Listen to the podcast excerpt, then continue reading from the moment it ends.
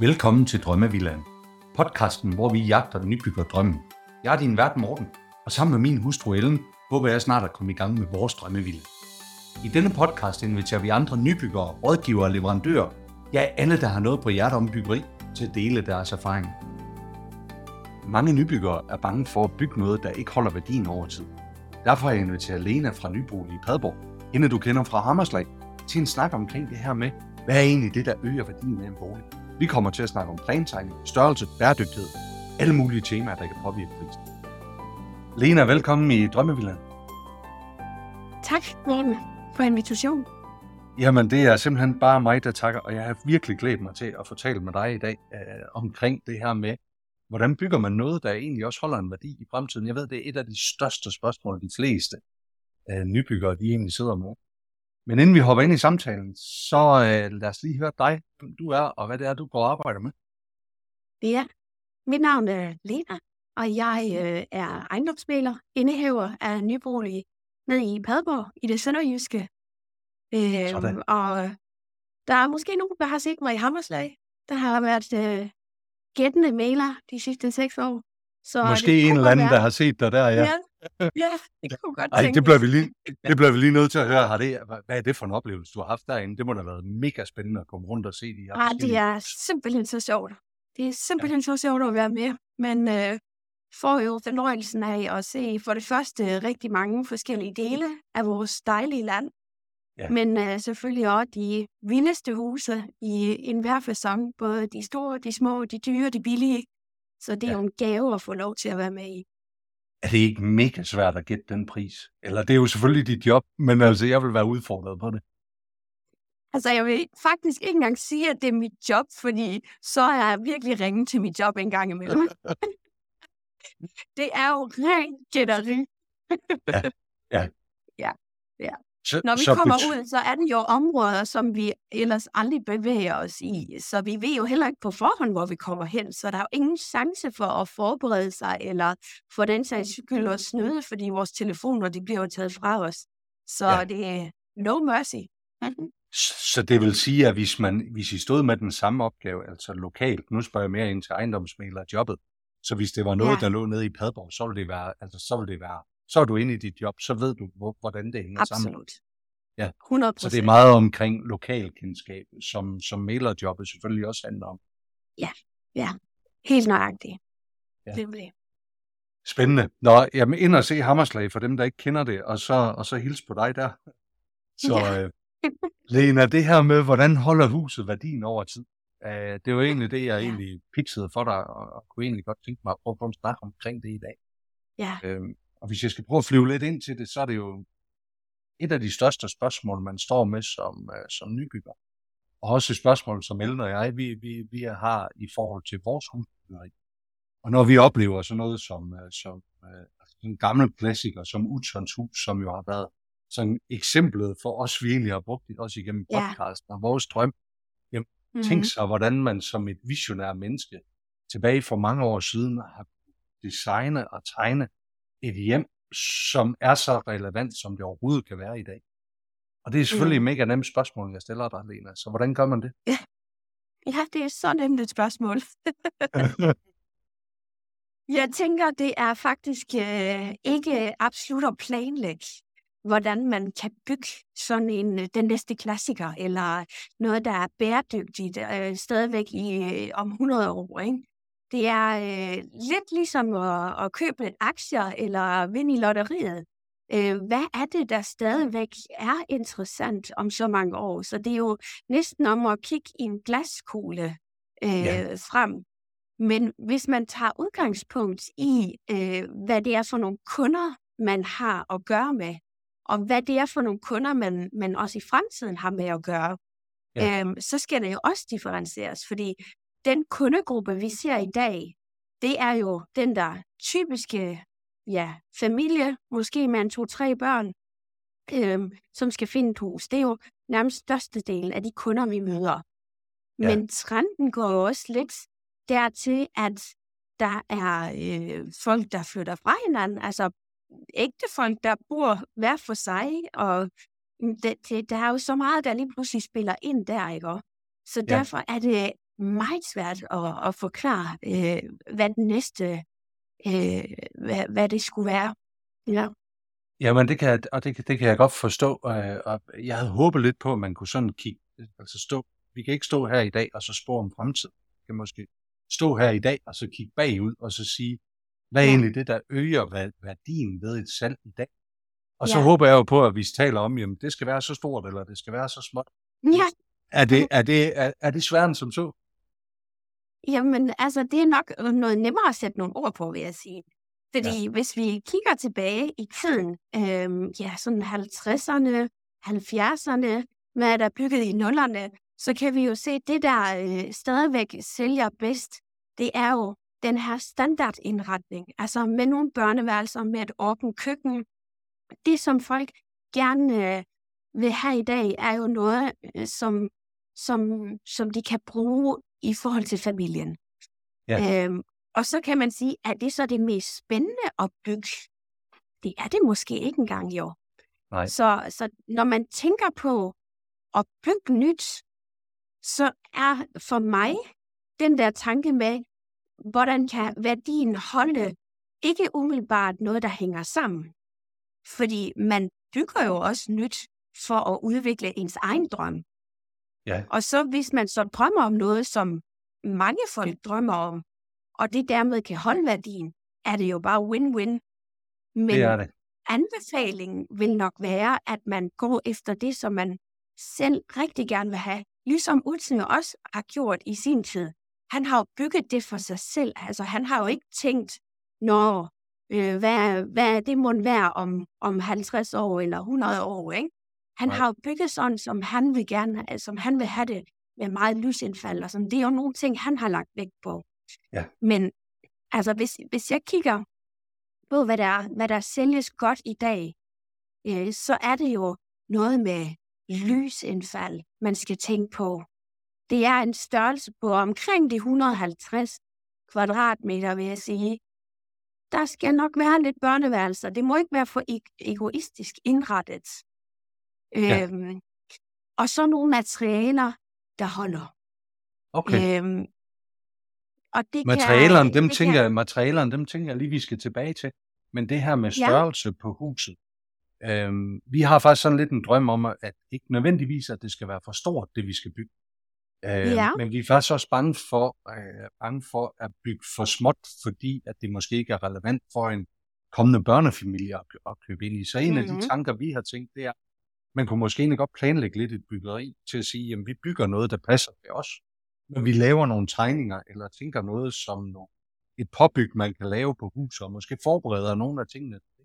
Vil det være en anbefaling, som du vil bekræfte? Det er mega godt tænkt.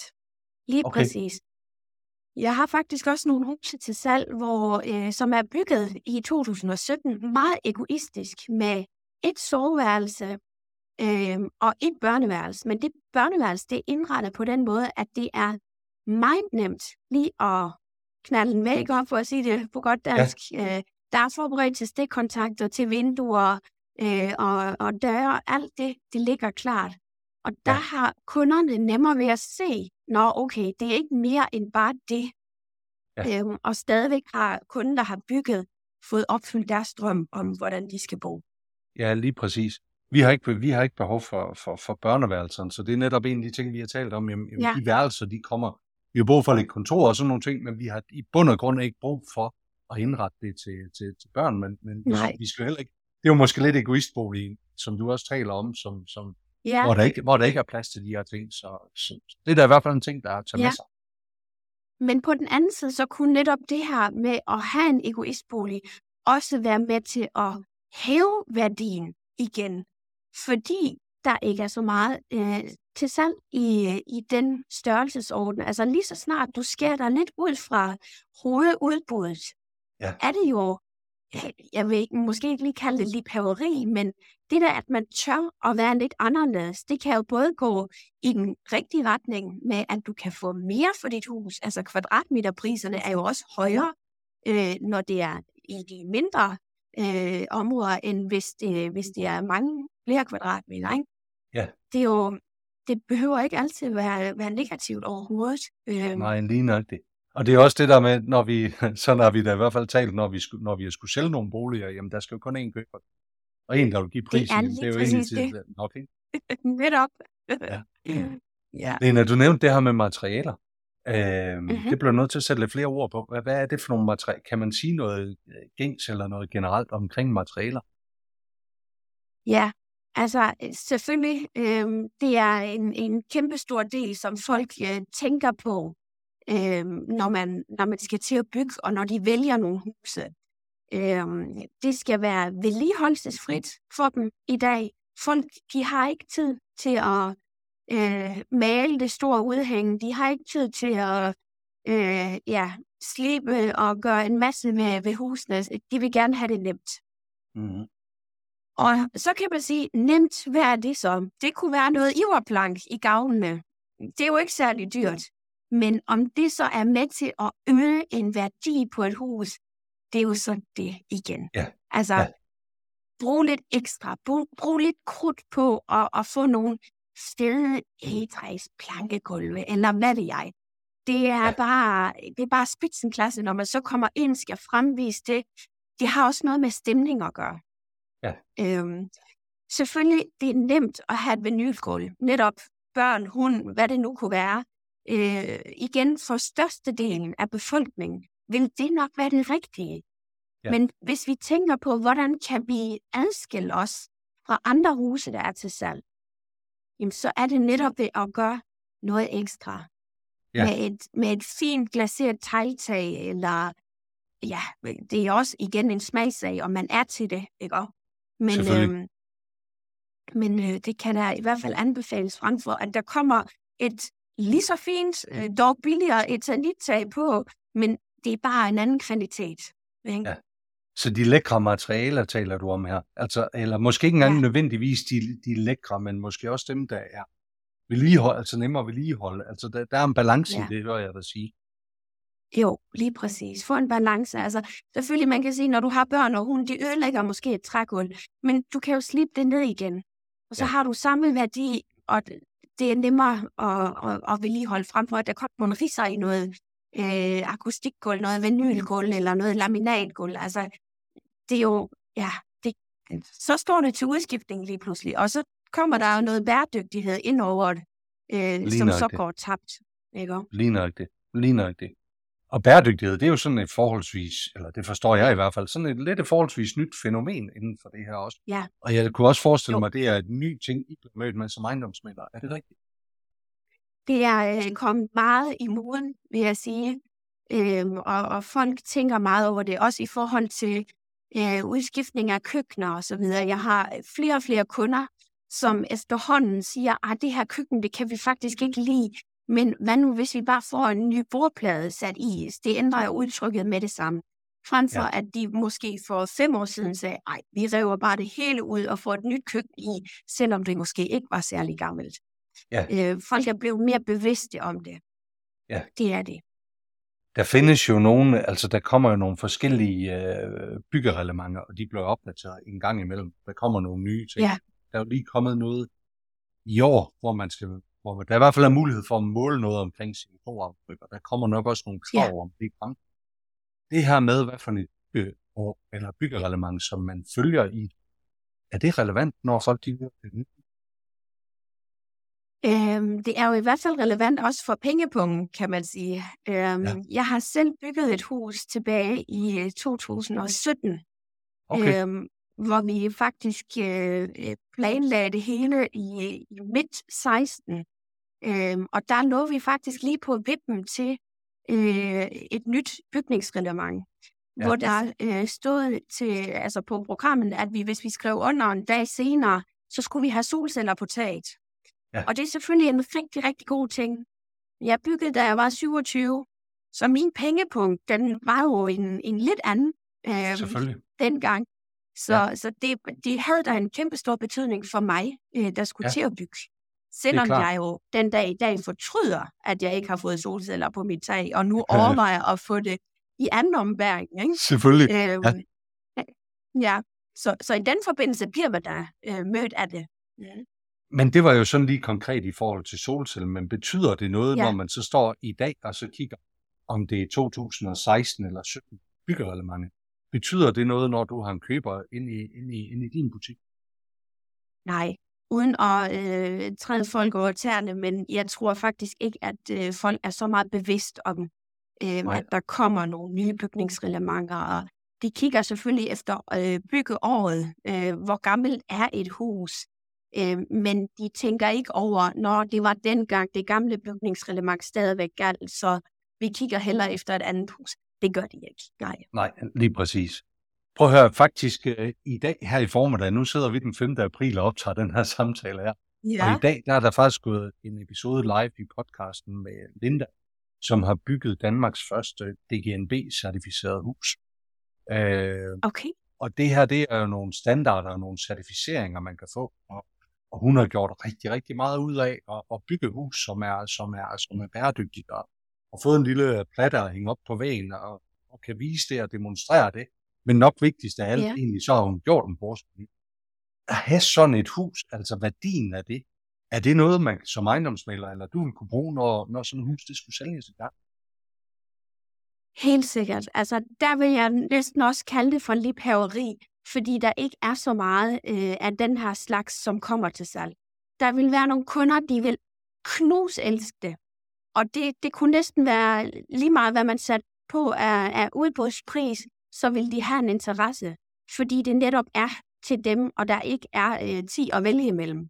Hvor andre kunder måske vil rende skrigende bort, fordi det ikke opfylder standard. Ja. Det er noget nyt. Det er måske lidt farligt at tænke på. Altså, folk er jo vanedyr, ikke? Ja. Jeg synes, det er meget modigt og en rigtig god idé at gøre. Og jeg tænker, der er mange, der vil betale en slat penge for det, når det engang skulle sælges. Men der vil være lige så mange, der vil sige pænt nej tak herfra. Ja, men, og det er jo også okay, fordi vi skal jo bare have én køber, når vi kommer frem til det her. Der er vi der igen, lige præcis. Ja. Er der nogle andre ting, du kan se med det her med det bæredygtige? Altså, er der nogle andre ting, du kan se, som, eller I bliver mødt med som ejendomsmæglere, når I sætter hus ud? Er det, hvad er diskussionen der? Er den dyb, eller er den egentlig en lille smule overfladisk i, at man gerne vil det bæredygtige, men ikke nødvendigvis ved, hvad det egentlig handler om? Altså, jeg vil sige, her i 2023 er snakken meget overfladisk stadigvæk. Ja. Man kan godt høre på kunderne, de kan godt lide at kunne sige, at de er bæredygtige, og de vil gerne. Men når det så kommer til stykket, så kræver det jo også noget, der er lidt mere ubekvemt en gang imellem. Nogle andre løsninger, og det er folk ikke absolut indstillet på. Så det der med at gå helt ind i detaljerne, og virkelig, altså, jeg vil våge at påstå, hvis der er noget, hvor bæredygtighed kontra noget gammelt står til udvalg, og det mere oprindeligt, det er billigere, så vælger de det. Ja. Så jeg det er nok noget, at det ændrer sig. Ja, jeg skulle lige til at sige, det her, det er nok noget, der kommer til at forandre sig, når vi kommer nogle år frem. Ja. Ikke? Ja. Helt sikkert. Du har nævnt det her med liebhaveri flere gange. Ja. Er det godt at have en liebhaverbolig? Er det, hvad er det egentlig for en størrelse? Kan du? Ja. Og er det en god ting? Er det noget, man skal stræbe efter, når man bliver ny? Bor du i en liebhaverbolig, blev jeg lyst til at spørge, ikke? Ja. Altså, jeg bor nok ikke i en liebhaverejendom. Det gør jeg ikke, fordi jeg har bygget meget standard, som man vil sige. Jeg har bygget et funkishus i et plan, og det er nok det er også noget, hvor folk kunne rende skrigende bort, og andre de vil falde for det. Men når jeg snakker liebhaveri, så tænker folk måske på noget meget dyrt og stort, og det må ligge ved vandet, men i min optik er liebhaveri lige så meget et lille træskur, måske på en fantastisk grund i skoven, til måske 500.000 hernede i vores område, ikke? Liebhaveri er et meget vidt begreb i min optik. Det betyder egentlig bare, at det ikke er som alle de andre, og derfor falder uden for rammen, men har noget charme og noget sjæl og noget, noget kærlighed i sig. Men ikke absolut kun det dyre. Så det handler faktisk ikke om pris, siger du, men lige periode. Nej. Det handler om, det er noget, der passer til nogle få. Ja, lige præcis. Ja. At det ikke er noget, som det er, der er mængden, der vil. Mængden netop. At de ikke står i kø måske for at købe det her, men der skal nogle udvalgte køber til at kunne lide det her. Og det kan jo både være med til at løfte prisen, men det kan også være med til at gøre, at prisen ikke kan komme så højt, fordi køberskaren er noget mindre. Ja, det er så klart. Det er der, hvor ejendomsmæglere de kommer på prøve, når de skal sætte en pris på netop sådan en ejendom, hvor det ikke er det her standard parcelhus på en villavej, ikke? Ja, lige præcis. Lige præcis. Nå. Hvad så med, vi talte lidt omkring det her med stil på huset. Nu sagde du har nævnt flere gange, du har selv funkisvillaen ved jer, men der er jo mange forskellige stilarter. Hvordan kan man sige noget generelt omkring prisniveauer på det? Ja, altså det, der nok holder bedst værdien, det er jo igen det her standard parcelhus, fordi der altid vil være kunder til det. Ja. Det, at vi har bygget funkisvillaen dengang, det var egentlig også, fordi jeg selv er helt vild med den stil. Så jeg vil have det som det. Men om folk så om 20 år, når jeg måske skal sælge, stadigvæk kan lide det, eller de tænker, det var dengang der i omkring 17, hvor alle folk, de vil bygge sådan. Og det har vi da ingen forståelse for, fordi vi er til patriciervilla, eller der kommer noget andet, noget nyt på moden, ikke? Så det er jo, altså, man skal gå efter den stil, man selv er til. Og hvis man kun tænker på, hvad kan værdien, altså hvad kan holde værdien, så er det, man skal gå efter, for at sige det rent ud, det er kedeligt, som alle folk kan lide. Ja, lige præcis. Det, som mængderne vil have, det de kan gå i budrunder på, ikke? Hvis man skal gøre det sådan. Og spørgsmålet er jo så, om man bliver lykkelig af det i de 30 år, man bor der, ikke? Og det gør man jo måske ikke, når man har den her nybyggerdrøm, fordi man køber også en grund eller et hus til nedrivning eller til modernisering, fordi man gerne vil sætte sit eget præg. Ikke? Selvfølgelig. Og så skal man jo gøre det. Ja. Man kan selvfølgelig, når vi nu snakker lidt personlighed ind i det også, altså du kan jo godt bygge nu maler jeg fanden på væggen. Du kan jo godt bygge kedeligt, som jeg har gjort, men opdatere det med noget frisk indvendigt. Altså, vi har for eksempel nogle røde møbler stående i vores køkken, for at gøre det lidt mere personligt, ikke? Ja. Så man kan jo også gøre meget med indretningen. Ja, lige præcis. Lige præcis. Vi har faktisk et hus her, ikke så langt herfra, som er på en helt normal villavej, og som har været et helt normal murstenshus. Og det har ramt nogle medier nogle gange, fordi at han har bygget det om til en borg, hvor der er bro ned, og der er grav rundt omkring, og der er riddersal, og der er tårne på. Ja. Så begynder vi jo at få personlighed. Så er vi over i liebhaveriet, fordi det er jo ikke mange dage. Det er jo ikke til mængden, det der. Det er rigtigt. Jamen, jeg vil nok kalde det liebhaveri. Det er jo nok ikke min smag, men... Må ikke, der sidder en anden end os, der kunne tænke sig sin egen borg. Han skal jo bare findes. Lige præcis. Og ved du hvad, jeg synes faktisk, der er noget fantastisk i, at man tør stå ved det. Og så egentlig sidde og sige, at det ikke nødvendigvis skal handle om fremtidig salgspris, men det faktisk også skal handle omkring, hvad kan man sige, om livskvalitet i den tid, som man bor der. Ja. Absolut. Ja. Vi står og skal ud og sandsynligvis snakke lidt med nogle arkitekter nu her, inden vi skal i gang med at bygge. Ja. Så et arkitekttegnet type, hvad for nogle overvejelser kan vi gøre her? Eller kan du komme med nogle gode råd omkring det? Ja, altså nu har jeg selv bygget med en typehusfirma.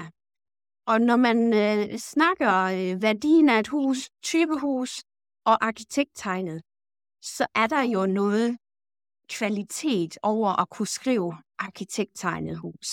Ja. Det betyder jo, at de har gjort sig nogle ekstra tanker, sikkert de tænker noget andet med ind. De tænker sikkert noget mere bæredygtighed ind i, frem for typehuse gør. Ja. Så vi ser da gerne, at husene de er arkitekttegnet. Ja. Og så ser vi også tit de her specielle løsninger, som arkitekter kommer med. Der kommer jo nogle gange nogle sjove vinduer lige pludselig, som man ikke selv ville have tænkt på at placere på den måde. Men det er jo igen også det, der gør et hus specielt. Og det er jo måske det, der skal til for at skabe et nyt mesterværk, hvis det skulle være det, ikke? Det kan jeg nok aldrig opnå med min villa, og det er måske heller ikke tanken, men hvis man vil have noget specielt, hvis man vil have noget, som ikke andre har, så skal man da gå efter arkitekten, 100%. Ja, lige præcis. Hvordan er det så, at I noget med den arkitekt, man så vælger at lave en aftale? Der er der jo nogen, der har et navn, og nogen, der er nye ind på markedet, eller kan sige, har mindre navn. Ja. Er det så vigtigt, at der egentlig har slået stregen på det? For os professionelle, så er det jo nok, så har det jo en betydning. Ja. Men jeg vil våge at påstå, folk, der er på jagt efter et hus, er ikke sådan 100% ind i, hvem er det lige, der er en god arkitekt, og hvem er det, der er en newcomer. Jeg tror ikke, det har den største betydning. Selvfølgelig mærker, om det nu er tøj eller sko eller sådan, det har altid en betydning, men lige præcis, hvad arkitekter angår, der tror jeg ikke, at man skal være så bange for. Altså, der vil jeg nok gå med det opdrag, som man selv føler bedst med. Ja, lige nok det. Spændende.